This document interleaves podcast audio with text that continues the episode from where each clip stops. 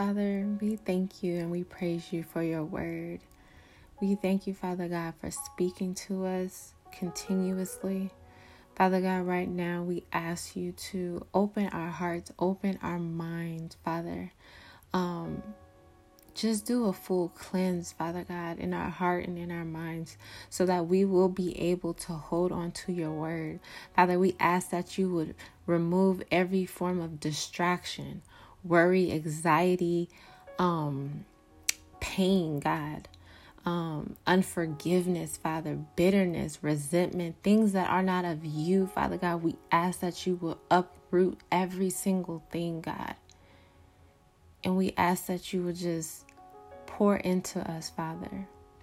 In Jesus' mighty name, we thank you again, Lord, for this word. And God, I just pray in the name of Jesus that not just this word, but every other word that is sent from you, God, will resonate in us, that we will open our hearts and allow it to be rooted in us, Father God. That no matter what situations we face, whatever um, comes our way, Father God, we will hold on to the promises, God. We will hold on to your prophetic words. We will hold on to what you've even spoken to us, God, even in your word directly.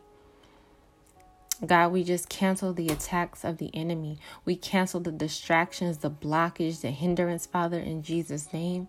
And we just pray, God, that we will only hear from you, God. In Jesus' mighty name, we thank you and we praise you, Lord. Amen and amen.